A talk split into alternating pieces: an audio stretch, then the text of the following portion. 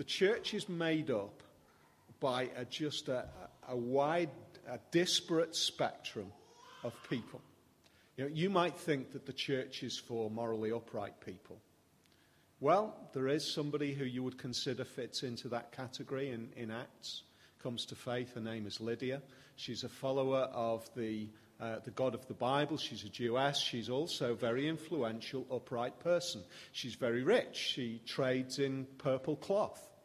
Uh, she is, if you like, she's the ideal person, the person that is a respectable member of the community. Uh, and um, Lydia is converted in Philippi. Then we read of, I mean, talk about the other end of the spectrum. We read of a slave girl who's converted, a slave girl who is owned by uh, a, a, some men. Uh, and she's a fortune teller. She's probably been abused. She's not a reputable person in the community. I mean, Lydia and the slave girl, you couldn't have got further away. And yet they both come to faith in Jesus. They both form the beginning of the church. And you might think, well, I'm neither that nor I'm that. Guys, you know, I've got this, I've got this image. Uh, I, I, I, am I'm an okay guy. Uh, I'm one of the boys, and uh, I, you know, we know, don't we? we? We might put a front up, but the reality is that deep down inside, we're very often we're not like that. But we like to have the front. Uh, and the next guy, the next person who's converted, it's as if to say, you know, morally upright, well, you might not consider yourself that. But neither, neither do you consider yourself somebody who's weak and uh, owned by other people. You know, you're a standalone kind of person. Well, the next person who's converted in Philippi is a Roman jailer. Somebody who is a man's man, somebody who is no doubt uh, very confident in himself, and yet he reaches a point of crisis in his life and he realizes he cannot rely on himself. That's why, for me, this book, uh, this letter to this fledgling church, is just so relevant for us today. Because it's writing to people who, in their own context, in their own unique situation, which was an important, prosperous place, the place to be, it was people just like you and me. People maybe who are morally upright. People who are browbeaten and owned. People who are standing on their own two feet. That's what the church is made up of. People just like that. Different backgrounds, different experiences. And so we come to this, this this, evening. We're going to carry on working through this letter that Paul writes to this church. But before we do, before we carry on, I'm just going to pray that God would help us. Father, we come before you and we pray that uh, through the word that we are now about to unfold uh, and read together and think about, we pray that you might speak to us. We cannot do this alone. Uh, if we rely on our own mental abilities, we will simply gain understanding.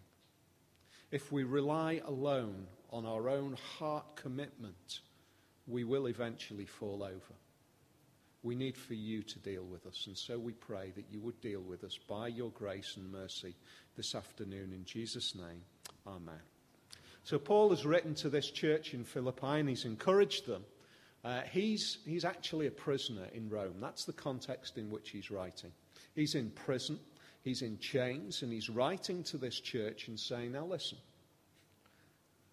live worthy Live a life which is what you say you are.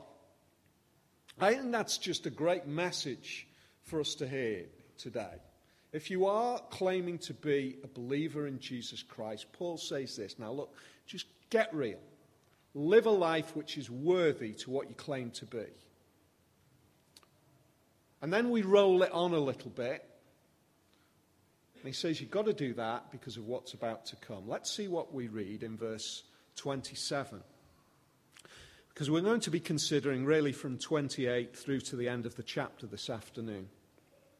Only let your manner of life be worthy of the gospel of Christ, so that whether I come and see you or am absent, I may hear of you that you are standing firm in one spirit, with one mind, striving side by side for the faith of the gospel. That's the live worthy bit. He's saying, look, just live it out.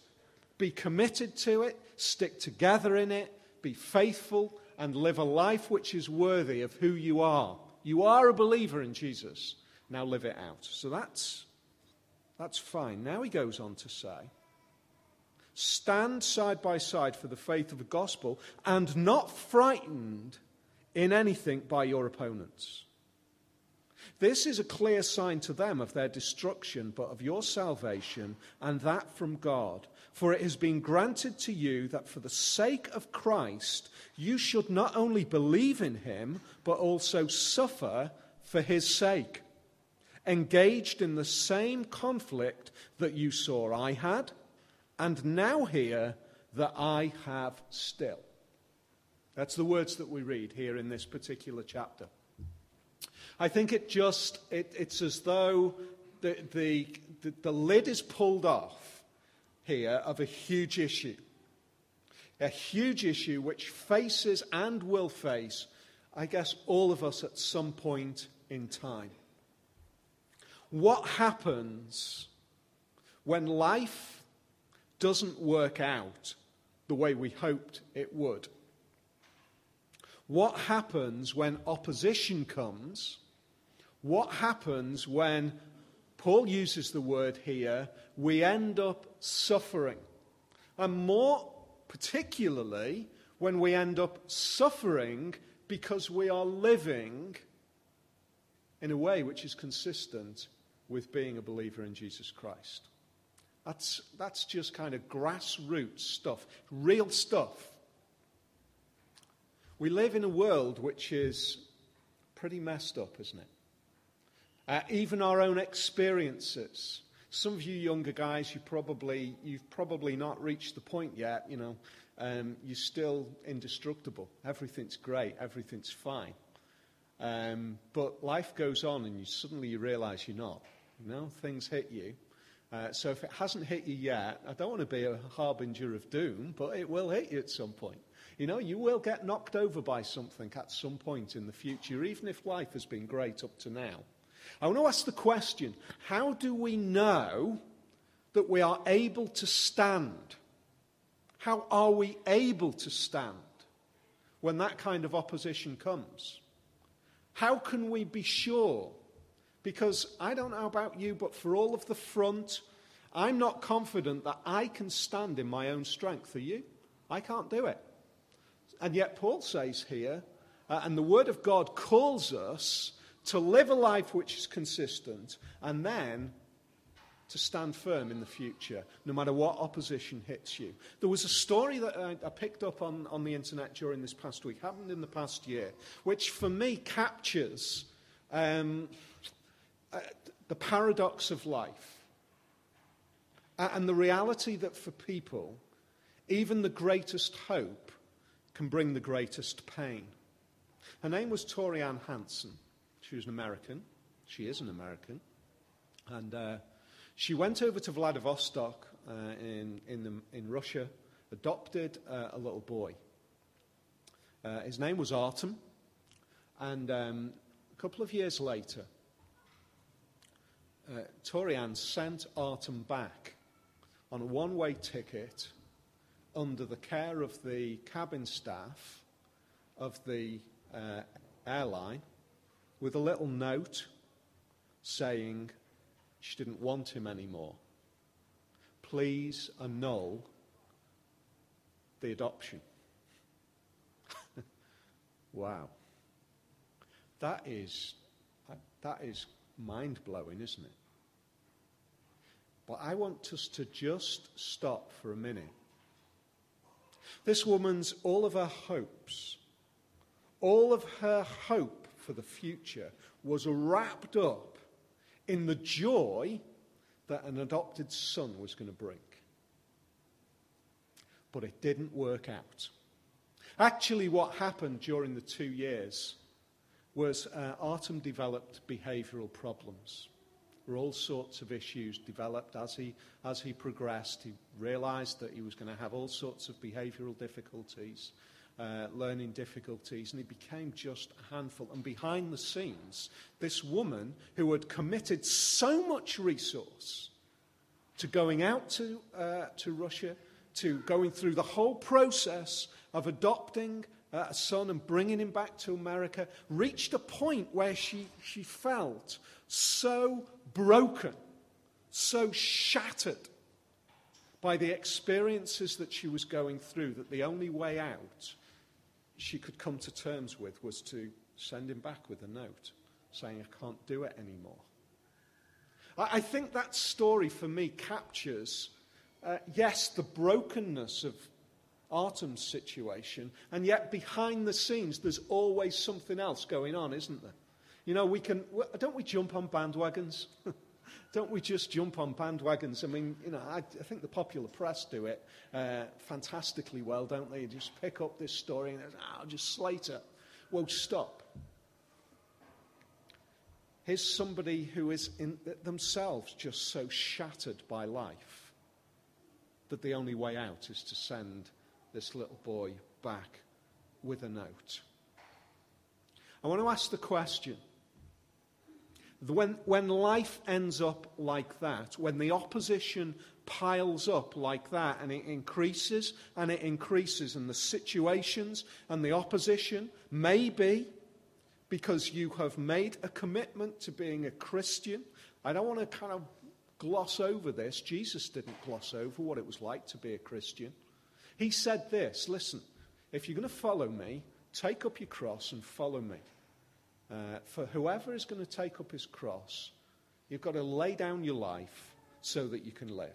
That's what he said. He, he invited uh, those who were seeking to follow him to die.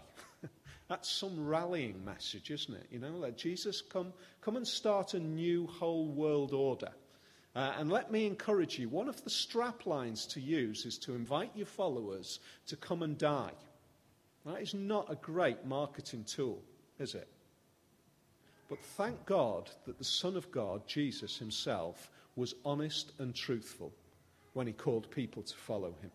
Of the disciples who did follow him, uh, with the exception of one, every one of them had died prematurely because they were followers of Jesus.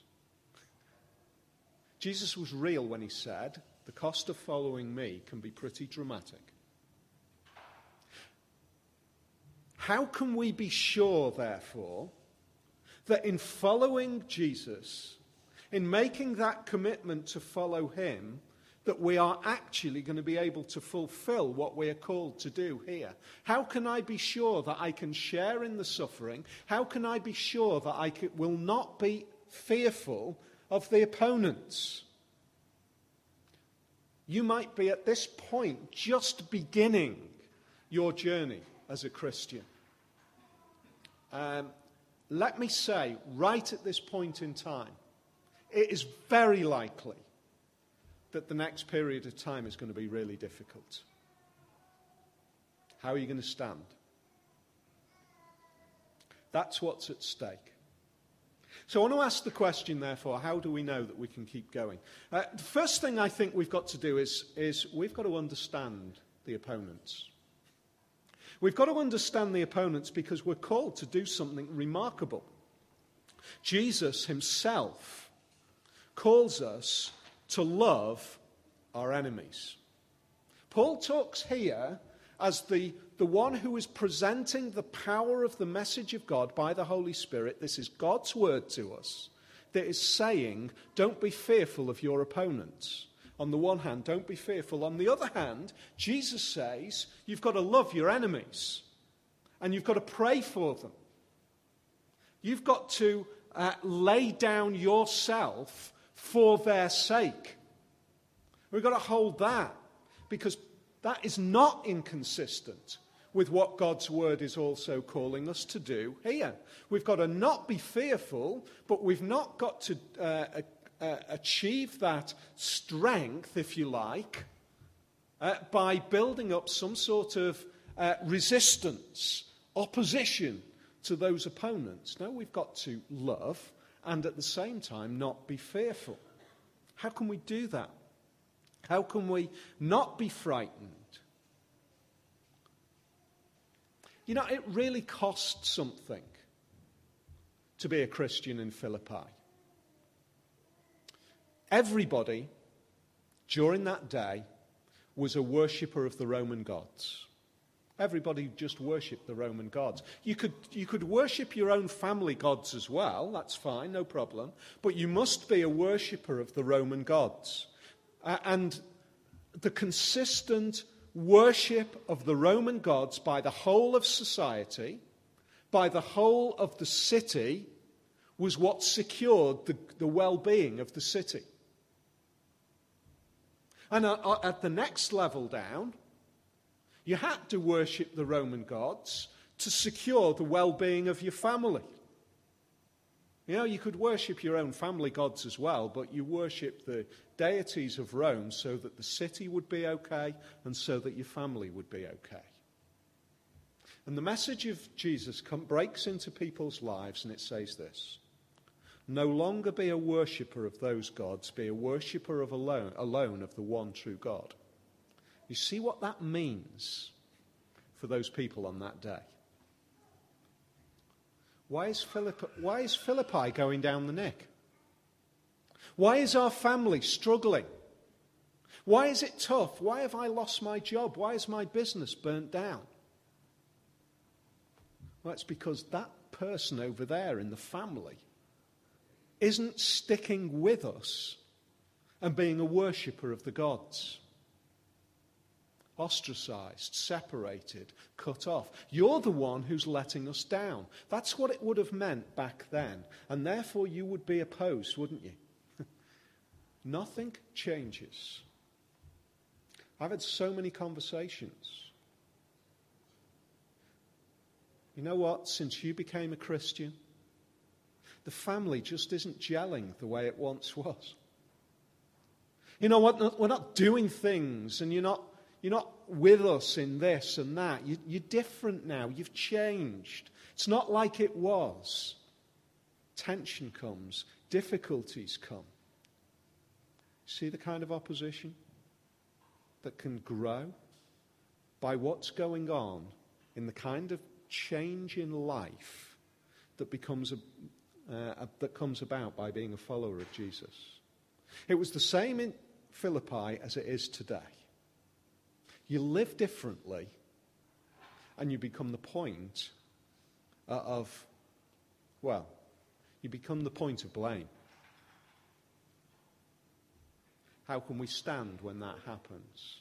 How do we know we're not going to fall apart? How do we know we're not going to become fearful of those opponents? The reason that I read the previous, or that we read earlier, Penny read for us, Ephesians chapter 6, verse 11 and 12, and I think that this little section is the key section for holding the two things together. How can we love those who oppose us and at the same time stand firm? First thing, we've got to understand who the true opposition is.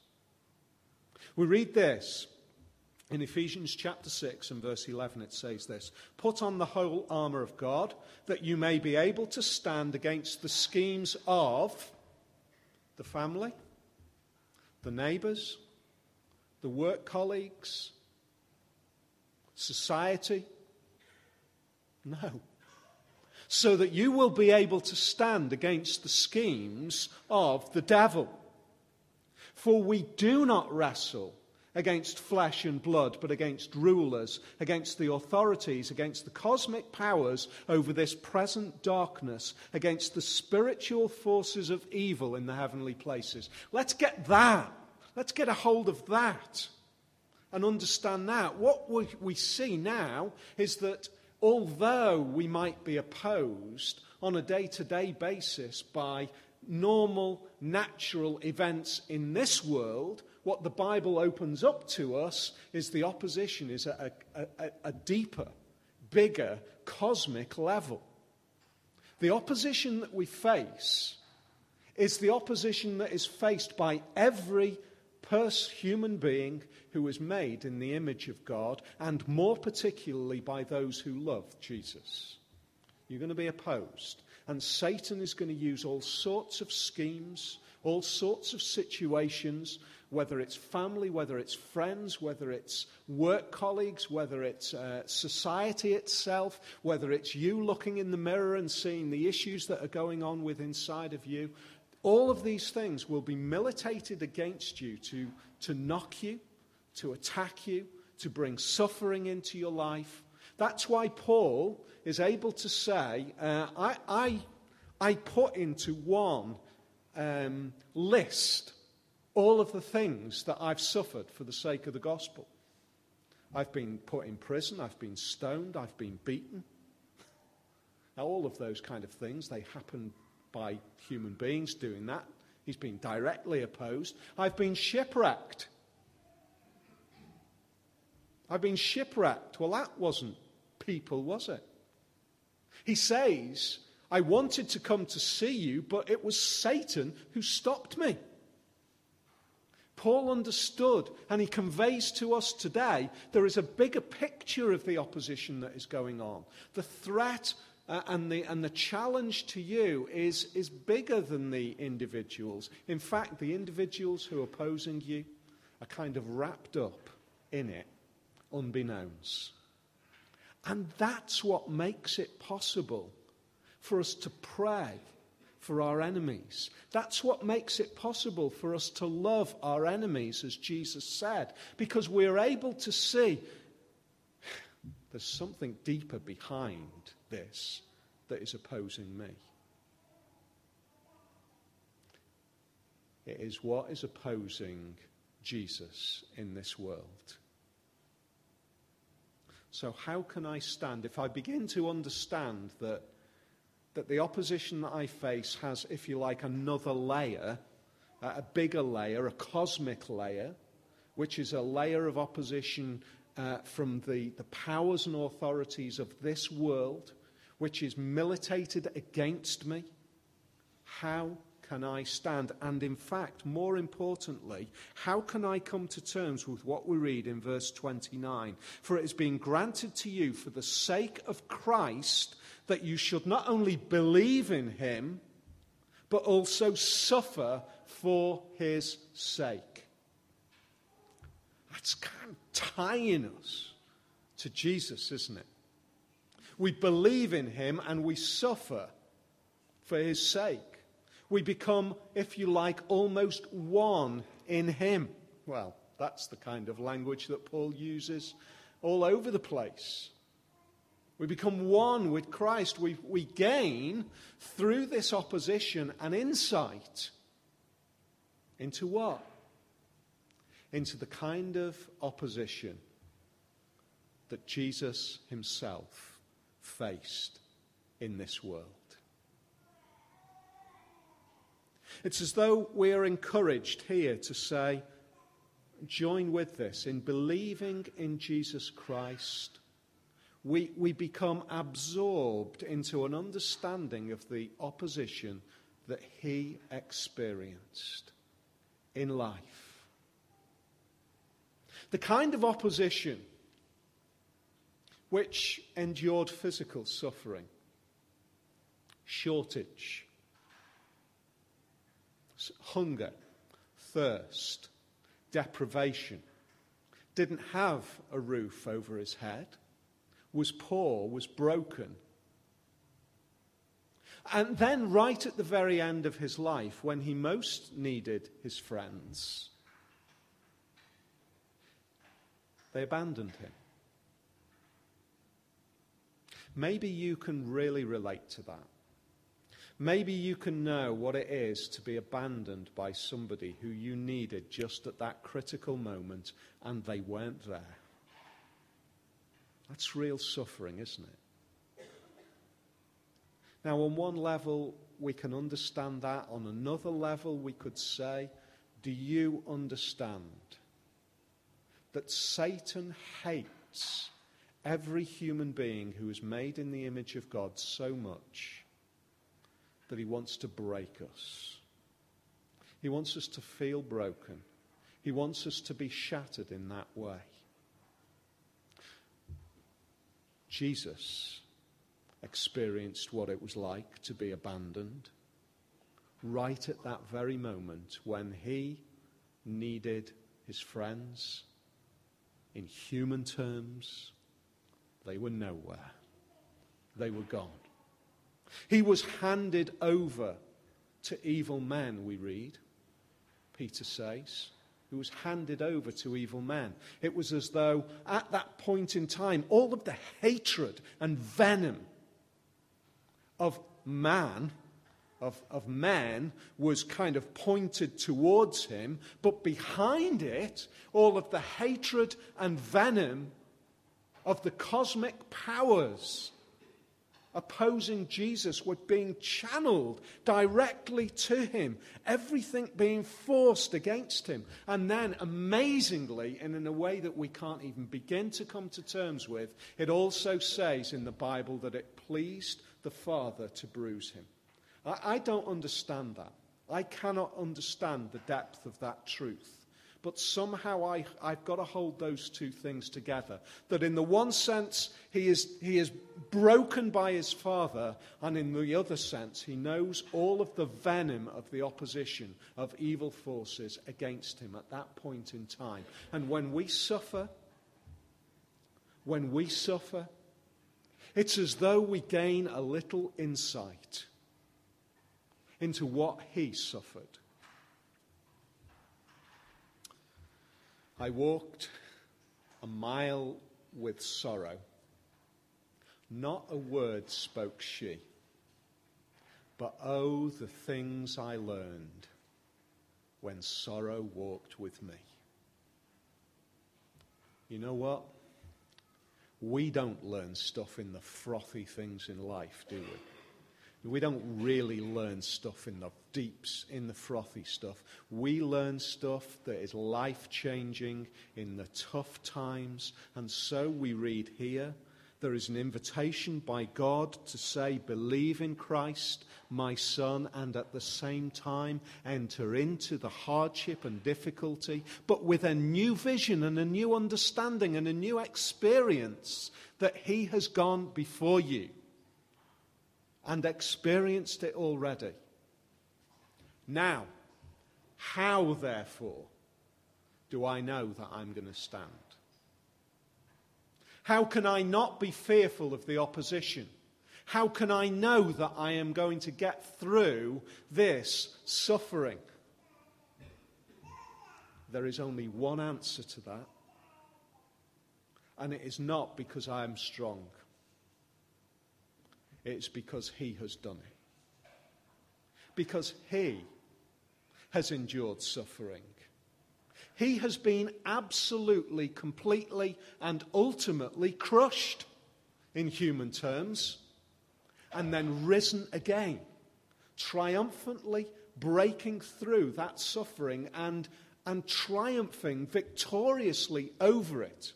You know, the cosmic powers ch- funneled in towards him, everything militating against him, broken, dead, in a tomb, victory for the cosmic forces. Woof! He lives. Isn't that amazing? Who wins? Jesus. Who triumphs? Jesus. Who's the victor? Jesus. And therefore, who gets blown apart in this life? I do. Who gets opposed? I do. You do. Who faces suffering, which on the one hand is the events of this life, and on the other hand, with a different pair of glasses on, we see that it is the cosmic forces being wielded against us, who crushes us to a point where we fall apart we do. Who eventually die, we do.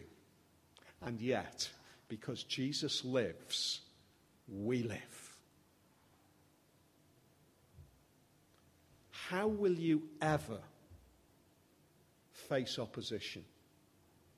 How will you ever ultimately stand victorious? You never will. I never will in my own strength. That is what this is about. Join in the sufferings, not because we want to whip ourselves and beat ourselves, because it gives an understanding that if he suffered and rose again, then I'm going to be there as well. I'm going to be there as well if I trust in him. Do you? Because that's the crunch question, really, isn't it?